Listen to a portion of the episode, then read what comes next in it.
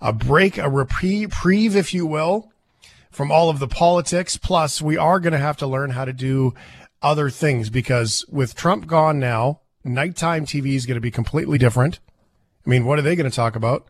And once COVID's over, we're going to have to remember how to do radio and talk about other things. Luckily, we have Blaine Kyllo here in a technological world, baby.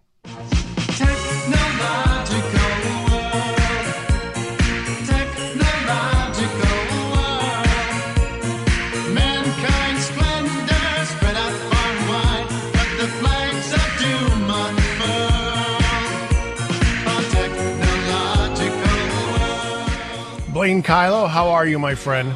I'm well. You can call me the Great Repriever. The Great Repriever.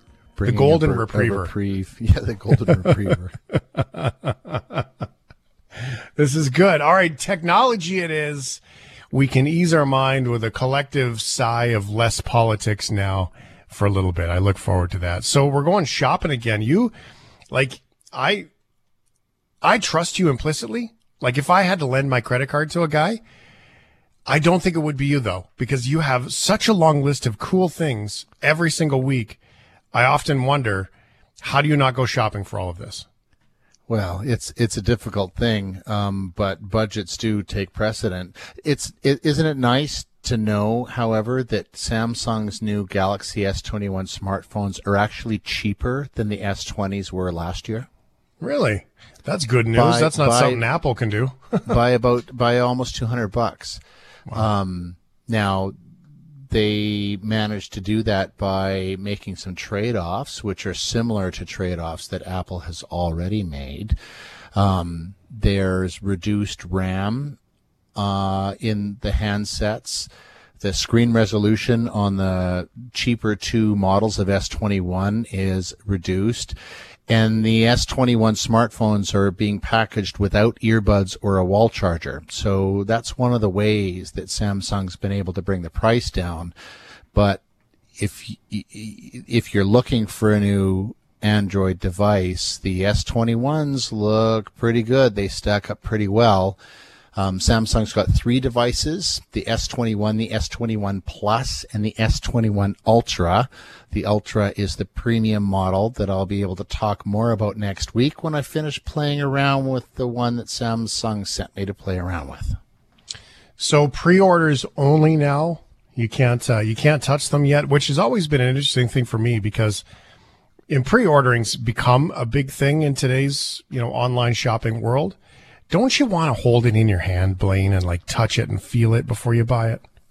Yeah, I, I really think you do. The, the reason that the manufacturers do pre-orders is because it guarantees them sales and it really helps them figure out what their um, how many units they need to make and what demand is likely to look like.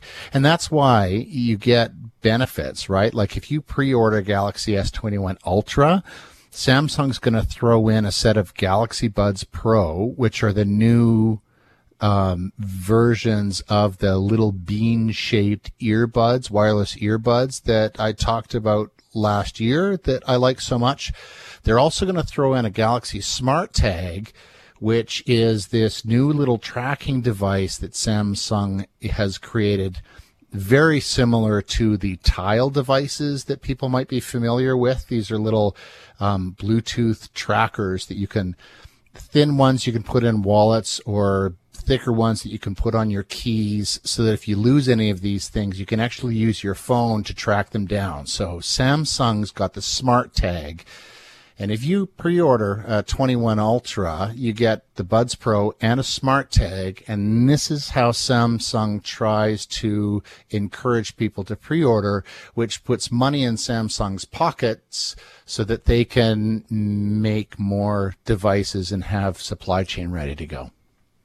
Yeah, it always reduces risk as a business person to have that base capital, which is which is nice. Okay, so you say the price isn't going up, but just doing a little bit of basic math here, when you don't get a charger and you don't get enough as much RAM, the hard drives really aren't getting much bigger, but then the resolution on video is.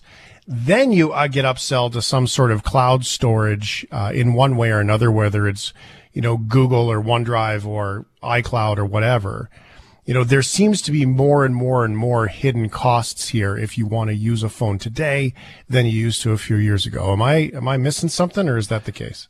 Well, uh, no, I don't think you're missing something. I, I, I don't think that it's the having not having a wall charger is not really an issue. I think that by now most of us have multiple wall chargers.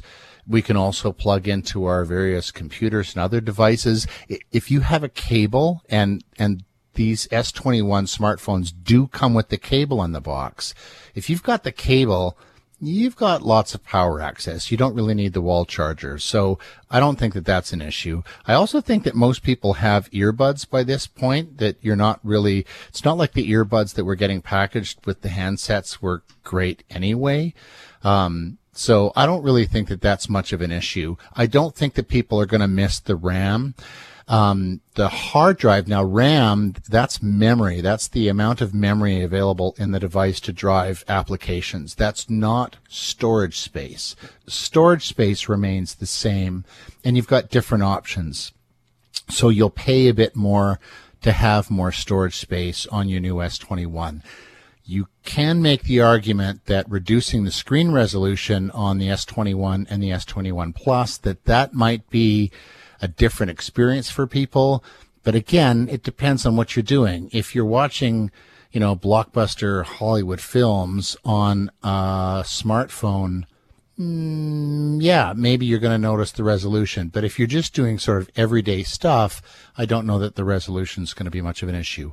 I can say that it looks like the cameras in these three devices are as good as you expect them to be.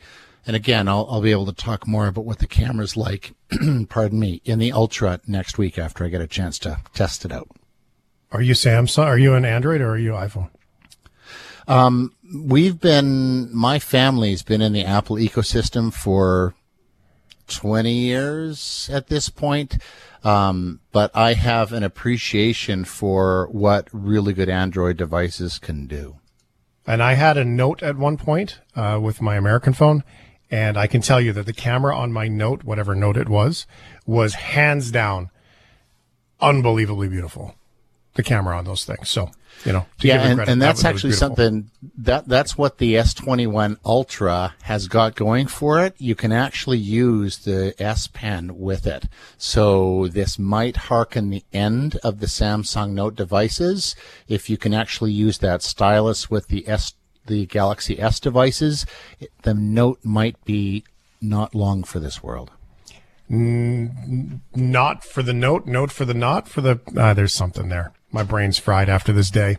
Okay, so we are going into food, Blaine Kyllo, technology food. What is happening here? We love food on the shift. Yeah, everybody needs it too. And it's a tough go for a lot of restaurants these days. And there's a really cool thing happening in Calgary to support Calgary restaurateurs and chefs. This is the Cook with a Chef program, an initiative from Julie Van Rosendaal, who's a Calgary based cookbook author and journalist. What she's done is she's got a whole bunch of chefs from some of the best restaurants in Calgary, and they're doing online classes.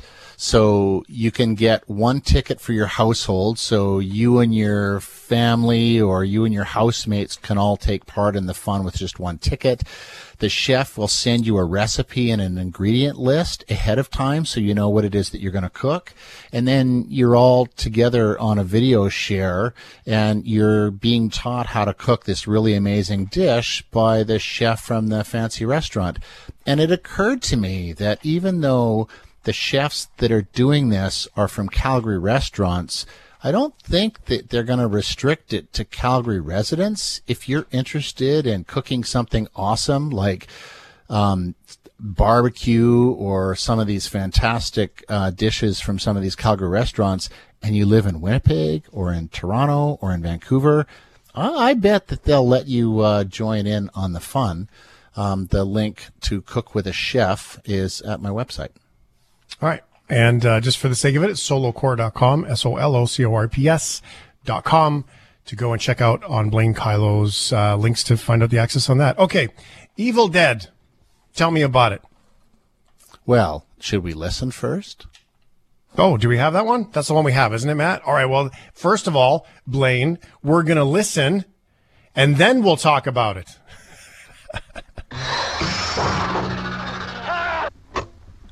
I fear that the only way to stop those possessed by the spirits of the book is through the act of bodily dismemberment.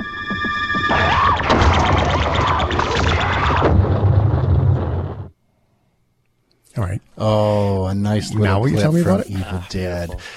this is the 1981 film directed by Sam Raimi, produced by Rob Tapert, and starring Bruce Campbell. Um, and this has got a storied reputation, this little movie, because it was an indie film that they self-financed and they shot in the in a cabin. I think Sam Raimi's family owned the cabin, and it kind of changed what horror movies were. You could argue that the Evil Dead is more of a comedy than it is a horror film. Um, it's very gory. It's it is roaring hilarious, and it also sparked the careers for these guys. Raimi, Raimi went on to direct a whole bunch of movies, including the first Spider-Man films. Rob Tapert produced Xena Warrior Princess, and Bruce Campbell, of course, has become a, a movie star in his own right. And if you're interested, you can actually watch The Evil Dead with Bruce Campbell this Saturday. Tickets are 25 bucks per device. So again, this is an online thing that you can do with your household bubble. And you can actually watch The Evil Dead with Bruce Campbell. He's going to share memories. He's going to tell stories about what was going on behind the scenes and other anecdotes from the film. And he's actually going to answer questions from the audience too. So if you don't know The Evil Dead, you want to see the original 1981 film, not the remake. Um, and no better person to watch it with than the star Bruce Campbell. It's a very good point. Is it scary though? Well, it depends on what your flavor of scary is. It, there are startling moments to it. It's more gory and ridiculous than it is um, jump scare scary, though. All right. Gory and ridiculous. Okay. Jump scare gets me, Blaine. So Well, jump scares get everybody. That's why they exist. that's the point. No, I mean like they really get me. Um, I uh, yeah, if I'm watching a scary movie, I will start to eat at the scary times, and then I will eat all the popcorn, and then I feel terrible when the movie's done. Not to mention, um, like it scares me. So anyway, I just felt like I'd share that with you. Thanks for listening. we, buddy. we all have our coping mechanisms. We do. Um, Scott Pilgrim versus the World video game is a do over. What's the story here? Yeah, well, this is based on the original comic by Canadian uh, comic writer Brian Lee O'Malley. Uh, the film adaptation, of course, starring Michael Cera and directed by Edgar Wright. The whole thing is set in Toronto. The film was set in Toronto, and the video game published by Ubisoft, also set in Toronto. This is a game that when it came out back in 2010, it was just, it just stormed the world. It was really interesting game, a side scroller beat 'em up. So real fun arcade style gameplay. Um, the game is almost as popular because of the soundtrack by Anna. This is a pop band that incorporates video game hardware into their instrumentation.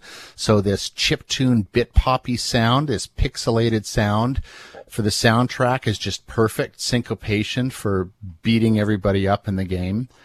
The um, new edition collects the downloadable add add-on content that came out in the years after the game came out. And this is essentially a 10th anniversary edition, and it's just as charming as it was back in 2010. You can battle as Scott or as other characters from the film and the comic, like Ramona Flowers and even Knives Chau. And if you don't know these characters, then you really need to do yourself a favor. Read the comics, watch the film, play the game. Scott Pilgrim versus the World. Uh, it's very cool that how comic book stories you can kind of live into them after growing up with them for so long, live into them a little bit, and have it be part of your uh, how to be part of your life and your world. I think that's it's kind of cool where it's graduated to video games, uh, kind of pinching the best from movies with trailers and the best from comic books, and that you get to be a superhero for a day. That's pretty cool stuff. Thanks so much, Blaine Kyllo. I appreciate all the insight. Always a pleasure, Shane.